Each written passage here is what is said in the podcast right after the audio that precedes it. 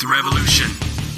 Welcome to Truth Revolution. I am Pastor Jeff from Revolution Church. Normally, Pastor Dave is here as well. He's doing the introduction, but Dave is sick today, and so uh, hopefully he'll get better. If not, I'll be doing the funeral service next week sometime. But we're going to assume he's going to get better, and uh, it's just a cold. But today we got a special guest on. Short notice, even. Dr. Jeff Zweerink is a research scholar from Reasons to Believe. He earned a PhD in astrophysics from Iowa State University. His writing and speaking encourage people to consider the connection between Scripture's truth and scientific evidence. He is the author of Is Life Out There? Who's Afraid of the Multiverse, which we've had him on the show for that before, and Escaping the Beginning. And he co authored the Impact Event series. Jeff is also a project scientist at UCLA. Jeff, thanks for joining us again. Hi, Jeff. It's good to be here. Looking forward to our conversation today. Yeah, you know, the last time we had you on, it was about the multiverse, and you blew our minds. It was an excellent show.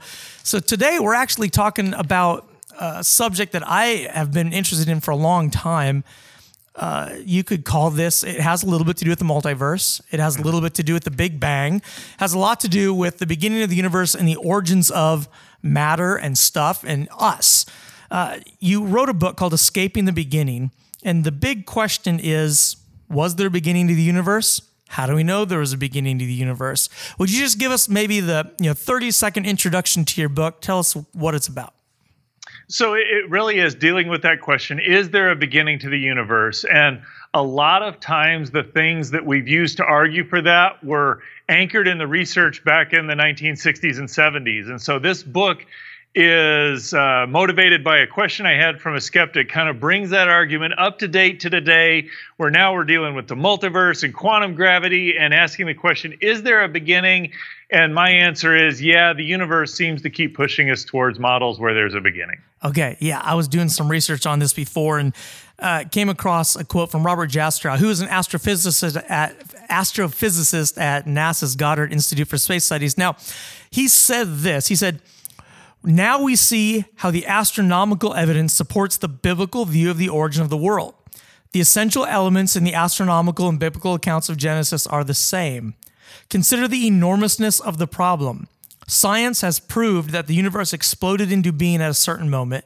It asks what's caused, produced this effect, who or what put the matter and energy into the universe, and science cannot answer these questions. I always find that fascinating because he talked about the fact that science proved there was a beginning, was a problem for scientists because it was such a theological implication, right? People are like, wow, if there's a beginning, there must have been someone who, who caused the beginning. Something must have caused the beginning. Is that still the case? Is that still the way people think about it? You know, it, it is really, I think, one of the central issues there that, um, you know, when, when we talk about our universe and we want to explain how it is, there's this desire, and some of it is motivated, well motivated by physics, and some of it is a theological motivation of wanting the universe to be there forever. And from a physics perspective, there's a nice symmetry in that. And you know, you say, yeah. well, why is symmetry so important? Well, symmetry, if you want to talk about why we have conservation of energy or conservation of momentum, it's because of symmetry. And so if there's a beginning, that would violate the symmetry. And so that's that's mm. kind of the physics reason why we want it. But most of the discussion is around the theological because if there's a beginning now the question is what caused the beginning? What's a, what's beyond the universe that's responsible? And, and that obviously has theological implications. And you know I, the when i look at what's gone on over the 20th and 21st century uh, you know it really does look like there's a beginning to our universe and that has neat theological implications that very readily align with the way the Bible describes the universe in which we live. Yeah, and actually, there's an argument called the Kalam cosmological argument that you're referring to right now, uh, popularized by one of my favorite philosophers during this century. Uh, but it was it's been around for a long time. This idea it basically says whatever has a beginning to its existence must have a cause, and I think most people would agree with that. You know, uh, whatever has a beginning has to have a cause. So if you have a beginning to your existence, what caused you? Well, your parents caused you. you know, my Ford truck was caused by the Ford factory, right? There if it had a beginning, something caused it to exist. And then we say the universe had a beginning to its existence, so it must have had a cause. Now, there are some people who are kind of pushing back on that now. There's other ways to look at this than saying the universe had a beginning. Is that is that accurate? It is, and there's actually people are pushing at both sides of that. So, um, you know, there's uh, you know, in the 60s and 70s, which is you know kind of what led to Jastrow's comment there. Mm-hmm. Um, there were these singularity theorems that were developed, where basically people said, all right, you know, if general relativity describes the dynamics of the universe and energy behaves a certain way, uh, we know that the universe is expanding, steady state models don't work, oscillating models seem to not work. Are you forced to the conclusion of a beginning? And what Hawking and Penrose were able to show was that uh, if you ran time backwards, eventually you ran into this singularity where the laws of physics broke down. And that was that that looks a lot like a beginning and so that's kind of the context of what was being described there and i think the the background of jastrow's comment well so now you know there's that was 1960s early 70s we're almost 50 years later and so the question is as we've grown uh, gotten a deeper understanding of how the universe works and we've gotten inflations thrown in there and there's multiverse ideas and uh, you know quantum gravity ideas, and we can flesh those out through the show if you want. There, there's kind of these two two ways that push back. One at each of those two premises. One is, did the universe begin to exist? And so there's this idea that quantum gravity models. Uh, you know what you end up instead of having a singularity where the laws of physics break down you actually just have this period of maximum compressibility but time from past eternity to today is is entirely populated. And so there's no beginning if you will. So that's mm one approach to uh, address or you know kind of getting around that cosmological argument.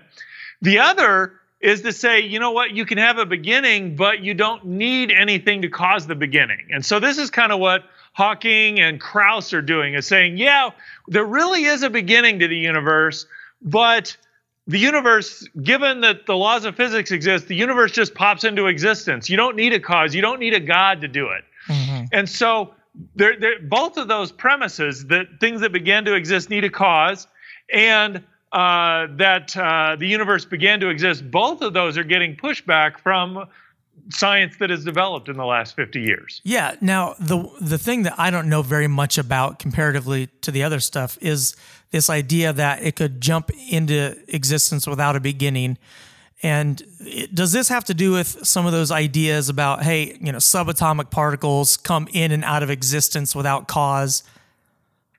It really does. And so, uh, you know, it, give you a little bit of a description. We got to get into a little bit of the physics to understand the weight of it. Okay. Uh, but uh, at, at, their at its nature, scientists think the universe is fundamentally a quantum universe, and so part of the implications of that is that uh, in if you were to take a box and you could get rid of every atom, every electron, every particle that we know of, get every particle out of that box, and then you put two plates in there, uh, what you can show is that in the in the vacuum where there's nothing, no particles in there, the vacuum will actually quantum mechanics will have particles fluctuate into and out of existence.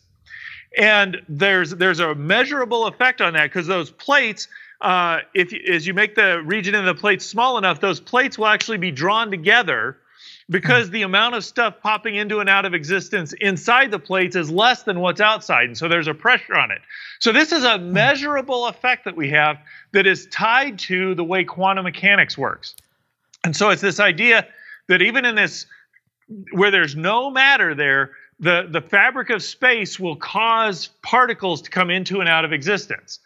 So that's the fundamental physics you need to recognize. So now, as we look at our universe, we run backwards in time. You go back, and galaxies, you know, they, they form, they'll dissolve. You get matter and energy, things get really hot. You go through this epoch of inflation, and eventually you get to even the stuff that causes inflation that stuff will fluctuate into existence out of this quantum vacuum. Now, this quantum vacuum, before inflation or this false vacuum, it doesn't have any space, doesn't have any time, no matter, no energy. This is what Lawrence Krauss will call nothing, if you will. Mm-hmm. This will, you know, the, the, the thing that causes inflation will fluctuate into existence and produce a universe. And so this is the idea he's putting forth. And from a what I would say is from a scientific perspective, it's a plausible idea, but we really don't have data to know whether that's the right way or wrong way of looking at things. You know, it's just beyond what we're what we're able to test. Mm. So I can't rule it out and say no, it doesn't work. But here you have this idea where our universe has a beginning with presumably no cause, if you will. That's that's the argument there. Sure. Uh, when you look a little more closely, you see that breaks down, but that's basically the argument being put forth. So when those things pop in and out of existence, how do they know? That this is actually a, a new thing popping into existence and not just something that's coming from somewhere else. Like it wasn't able to get in the box somehow. No, fair, fair enough. So with so so in the box, we can just measure it because we know there's not something else. It's just a nature of quantum. When you apply quantum mechanics, this is the nature of the way things work. And, and I, you know, I could go into all the physics, but if it doesn't work that way, our explanations for the forces don't work. And there's all okay. sorts of experimental evidence that says, yeah, this is a good way to look at things. But it's not just experimental, you know, with a box. It's also, I would assume, a mathematical Yes, exactly. Okay. Yeah, it's, it's not just okay. We've made these measurements, but the measurements align with what we know from our cal- quantum mechanical calculations. Gotcha. Does that assume though that stuff existed before? You know, I mean, we have we have these laws of physics, these quantum particles popping in and out of existence, but there's no way to know if that would happen when there is absolutely no stuff, when there is no fabric of space. Is there? Right. And so so if when we talk about the box, you know, where we've got these two plates in there, that's something we can measure well verified experimentally. Uh, in essence, the quantum fluctuations are occurring in the va- the fabric of space-time, if you mm-hmm. will. And so now what Krauss in particular is arguing is that as you go back, you eventually have this inflation, you've got false vacuum drives inflation, but you go back to where, you know, before that, um, you you the false vacuum once this stuff fluctuates into existence it will make a universe. That that's a non-controversial idea. But he's saying that prior to that and what do you mean? Because you're not no space time matter and energy prior to that. So if there's no time how do you talk about prior? That's an yeah. interesting question. Yeah. but with no space no time no matter no energy universes will pop into existence and so again, the the measure in a box that's well established experimentally. Mm-hmm. Krauss is extrapolating that idea to the to this quantum vacuum, if you will, and saying this is the way it works. Yeah. And, and that's why I say it's reasonable, but it may not be right. And so we don't have any way to test this. This could be wrong. Right, because you can but, test it in a box, but you can't test it when there is no box. Exactly. No, that's a good point. Um, and so you know so i was either left with I, I was kind of i recognized the the reasonableness of it even though i can't test it and I and I'm and I asked myself the question: Am I just left saying that? Well, okay, I, I can't really comment on that. And, and, it got me thinking. Well, maybe I can say more about this because you know, let's let's just say this is and this this idea isn't original with Krauss. It's actually uh, a model de- developed by Alex Vilenkin, and, I, and that's important because I want to come back to that in a few okay. minutes. But really, the question now is okay, so we've got this universe that pops into existence, and all we need are, the, are these quantum, this quantum gravity, these laws of physics, if you will. What is that actually saying? So Krauss is saying, oh, we found a universe where there's no God and a universe pops into existence. Mm-hmm. But if you notice there, it's that given the laws of physics. So you got to have the laws of physics there. So this isn't the philosophical nothing. Yeah. You know, and, and yeah. you know, Krauss and the philosophers have had a big argument about that. But this isn't the philosophical nothing. But if you now start asking the question, what is the nature of these laws of physics? Well, one, they have to exist independent of everything else. So they're not bound by space, time, matter, and energy. They have to exist outside of that. and they just have to effectively always be there. Yeah. You know, so you've got kind of this self-existent laws of physics, if you will. Without a universe. Exactly. Now, the laws of physics also, instead of being descriptive, which is the way phys- scientists have looked at the laws of physics, they describe the stuff that exists. The laws of physics must now be prescriptive. They mm. actually cause things to happen. So the laws of physics aren't describing why things fluctuate in the box. They're now saying that given the laws of physics, things will fluctuate into existence. Huh. So they're prescriptive. Yeah. So the, so you've got a prescriptive or causative, self-existent. This is starting to sound like God, if you will. It is sounding like God. Either that yeah. or it's sounding like science fiction is going to have a problem because every universe is going to have the, all the same laws. if, well, and, you know that. So then, well, that, that's a bigger question for the multiverse. But you know what I thought, I just thought that was interesting is that you know, Krauss is making this argument that given the laws of physics, we get a universe and don't need God. Mm-hmm. But the the laws of physics that he's talking about there are starting to sound a lot like God. Sure. What is it that is powerful enough to cause the universe to come into existence, controls the rules of what comes into existence, and exists before what comes into existence? Exactly. Exactly. Exactly. Yes. And and you know, it's further in there and you know, again, we're dealing with the what's reasonable and what might be. You, we we have to remember that we have no way to test any of this to know mm-hmm. which is the right way to look at it or not. Which, by the but way, I, I, just I, on a side note, is why philosophy is important because science, even by virtue of trying to give answers, runs into philosophical questions all the time. You know, just for it, it, that's a very powerful point, and I can't. I feel obligated to note that both Krauss and Hawking, who argue for these kinds of models um, spend or Hawking in the first, I think the first sentence of his book is philosophy is dead.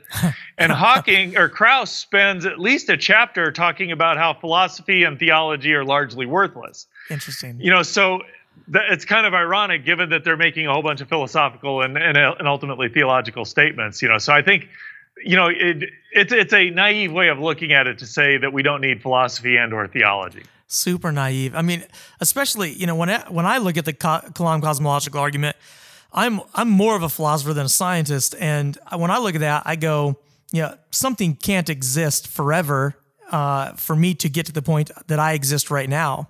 You know, if something were to exist forever, uh, it would have taken an infinite amount of time to even get to this point where we exist. But that's that that's not what we're talking about today. so well, that would be a fun fun discussion to have because I like talking. You know, when you talk about infinites and the way they behave, I think there's some interesting stuff to discuss there. Where I actually kind of quibble a little bit with some of the philosophers, or at least have some questions that I would love to dialogue with some philosophers about. Okay, so. well we should yeah we should talk sometime about that, or maybe we got time when we get through some of your material. Maybe we can even jump on that today. So, uh, okay, so, so, I wanted to go back and just make another comment in here, and then yeah. if we could tie it over to Vilenkin in a second, yeah. is that you know, so there, there's there's another assumption in there is that the matter give rise, gives rise to mind, and so we we we're conscious, we're thinking about the universe.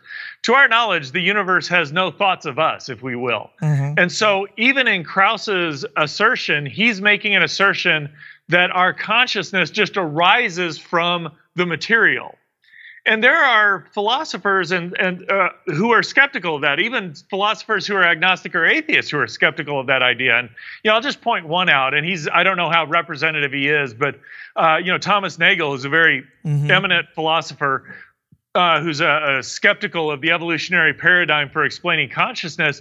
Ultimately, ends up in a position where uh, of panpsychism, where to get consciousness, you have to start with consciousness. Yeah. And so, if that idea is right, now we've got these, these, these quantum gravity, if you will, this quantum vacuum must be self-existent, causative, and conscious. You know, again, you, Krauss thinks he's getting away from God, but ultimately, I think he's describing something from a minimal characteristics has God. And I think the more we learn, the more we're going to have to put on that quantum vacuum to where it will be indistinguishable from God. Absolutely. Uh, you know, just kind of on a side note, is is that when people come up nowadays with this uh, idea of a digital simulation, that our universe is just a, a computer program that's been running, you know, uh, I think Elon Musk was the most famous guy who recently said it. You know, he's not a philosopher or anything, but he just kind of put the idea out there. And I go, man, some of these guys, they're running into the same problem you're talking about because they're saying the universe is so complex, so well designed that it had to have been put together by a mind. So we must live in a computer simulated program. Like, really? That's the conclusion you came to? And you to avoid the conclusion of God? Well, yeah, and I, there's part of me that finds it interesting that they're willing, yeah, you know, they're recognizing there's something far beyond us that's willing. They're just not willing to call it God. And yeah. you know what? What I found interesting. So you know, I've been talking about how Krauss is making this argument. Ultimately, the model he's articulating was originally developed by Alex Vilenkin. And you know, I, I really really enjoy reading Alex Vilenkin, you know, because he's got I think he's a skeptic or an agnostic, but he's not. A, it's like it doesn't come into his science as far as I can tell. He doesn't really have an axe to grind. He's just willing to put things out there. And uh, he's got a book called Many Worlds in One, where he's articulating this model to a more lay audience. And there was a very interesting uh, conclusion to the chapter that I saw in there because he was talking about, you know, when I first published the model, I, I went and I gathered all the references and I thought I got all the scientific references of, you know, it's, it's this idea that you you get back and you have a beginning where time becomes space-like and you have an uncaused beginning, if you will.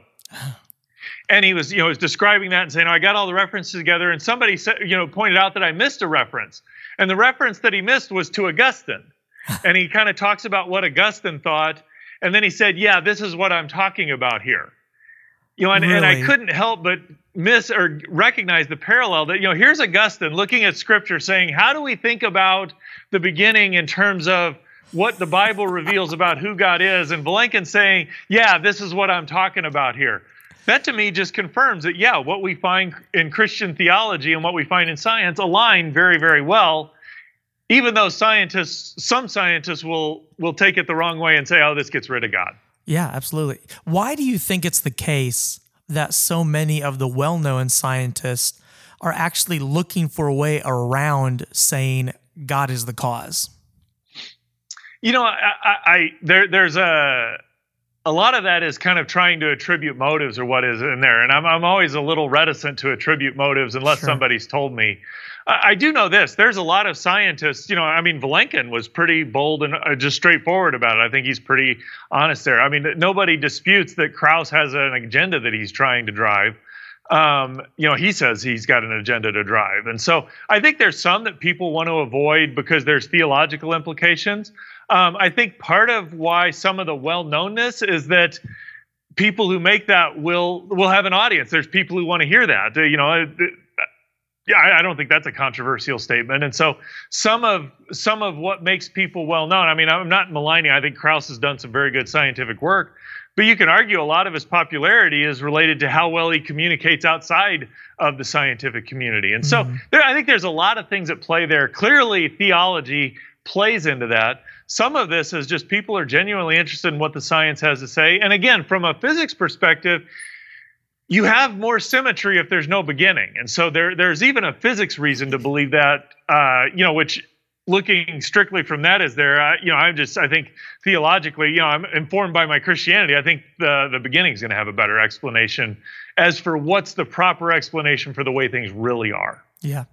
Why do you, you know, I, am in a lot of these Christian groups, and every once in a while I'll talk about the beginning of the universe, the Big Bang, and I'll get a lot of pushback from even Christians saying, oh, you're an evolutionist, Well, you're a, a what's what are some people missing you think that would cause Christians to push back so hard against the idea of a big bang because to me when I see that I go yeah that's biblical I mean that's right there mm-hmm. Well, I, I, do think, you know, and, and again, this is not controversial. There is a very vocal segment of the Christian church or Christians who have been very vocal about saying, oh, Big Bang, that's just secular scientists, that's man reading their ideas into scripture. Uh, we're going to stand on God's word. And so it's set up as though you either have to believe the Bible or believe the scientists. And yeah. if you're believing the scientists, you're inserting that into God's word. and you know, if you don't have training to be able to see what the science has to say and, and have not studied a little bit more in depth of what the Bible has to say, it seems like you're making this choice between the Bible or man. And what Christian wouldn't choose what the Bible has to say? I mean, that, that, yeah. that seems a pretty straightforward choice.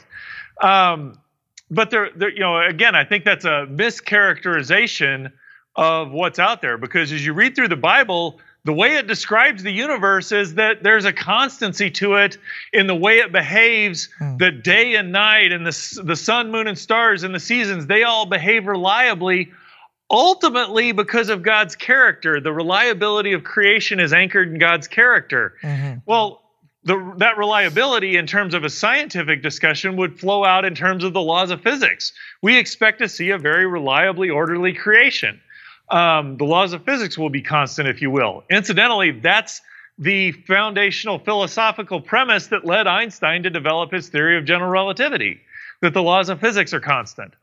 Um, we find yeah. that the universe is dynamic. You know, even in the Bible, it talks about how God's stretching out the heavens, that it's not just poof and it's there, but there's a dynamic nature to creation. Well, we find an expanding universe. We find in Genesis 1, in the beginning, God created. John 1, in the beginning was the Word. This idea of there being a beginning to creation, it flows throughout Scripture. Creation ex nihilo. Well, that's also finds good scientific support. And, and that's really Big Bang cosmology. You got a beginning of an expanding universe governed by constant laws of physics that ultimately result in uh, the universe decaying. Yeah.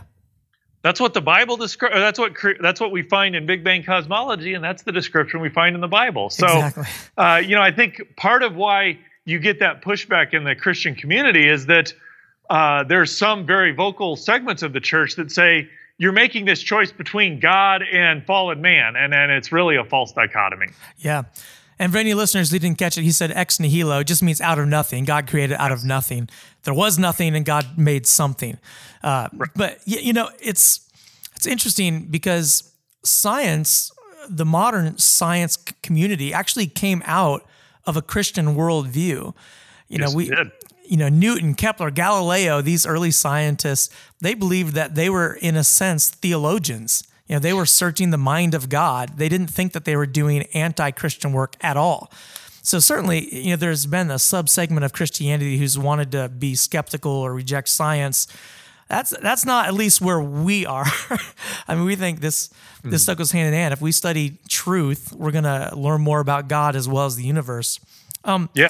Really well, quick, and, and and just to amplify on that, uh, you know, there's I think you can make a strong argument that, yeah, I mean, it's very clear that a lot of those early scientists were devout Christians wanting to study God's creation. Mm-hmm. Um, you know, and you talk about the philosophical underpinnings of science, and the Judeo Christian worldview is the worldview that anchors all of those philosophical presuppositions. But I think you can make an argument that there, the scientific process is so robust. It's it's developed well and it's so robust now that you can actually practice the scientific process without believing in the philosophical preconditions for it. Yeah. It's that robust of an endeavor. And you know, I know, you know, I mean, I'll, I'll, continue to use Krauss as an example. He argues that oh, we don't need God. God, you know, God's where you know, science is showing that we don't need God. But yet, when he goes and does science, he's acting like Christianity describes the world. Right. He's acting as though the universe is orderly and regular. He's yeah. acting as though there's a pattern and, and things that we can recognize. He's acting as though we have a reason to think that what the thoughts in our mind correspond to what's going on in reality. He's acting yeah. as though science has this integrity in how it's reporting. Yeah. So he's acting like a Christian or acting like the Judeo Christian worldview is true to do his science in order to argue that science has shown that God doesn't exist. Yeah, it's, it's as though he used a, a ladder to climb up a mountain and then standing on top of the mountain, he said, I don't need a ladder. What are you talking about? I'm totally fine up here. Like he's gotten to a position where he's got a foundation he's standing on. But, but how did we get there in, that, in our culture? It was through the exactly. Christian Judeo worldview. Um, you know, we only got a minute or two left. I'm just going to throw out a couple of the alternatives of the Big Bang and give me your you know 10 second version on on why you still think the Big Bang is uh, a good a good model uh, or or better model. Uh, with steady state universe, you said that's been out of the favor since the 60s. Why doesn't that one work anymore? Because the steady state model says the universe ought to look the same in all locations. And as we look further away, which is further back in time, we see that there are more radio sources and there's a cosmic microwave background. It just doesn't match the observations of okay. the universe. The steady state model doesn't match the observations. Okay. How about the oscillating universe where it expands and crunches and expands all over and over and over? So, as it was originally proposed, the oscillating universe accounted for the expansion of the universe, but it got rid of the beginning by saying every every. Oh, hold on one second. I I actually lost you there. Um, sorry. Uh, if you will just turn that channel down. Uh, sorry. We our our audio started and the program we're using only gets one audio. I guess that may be it. All right. Got about 10 seconds left. Finish the oscillating one now. So what you can show is that in order, because of entropy, each oscillation gets bigger. So it may be that we're in an oscillating universe, but an oscillating universe still has a beginning. Gotcha. And if you want to know more about the multiverse, we've already done a show on that, so I'm going to send people there. Thanks for listening to Truth Revolution. Go out and get his book, Escaping the Beginning. You can get it at Amazon or Reasons.org. Again, Jeff Zweerink from Reasons to Believe. Thanks for joining us today. Good to be here, Jeff. Thanks for inviting me. Always a pleasure.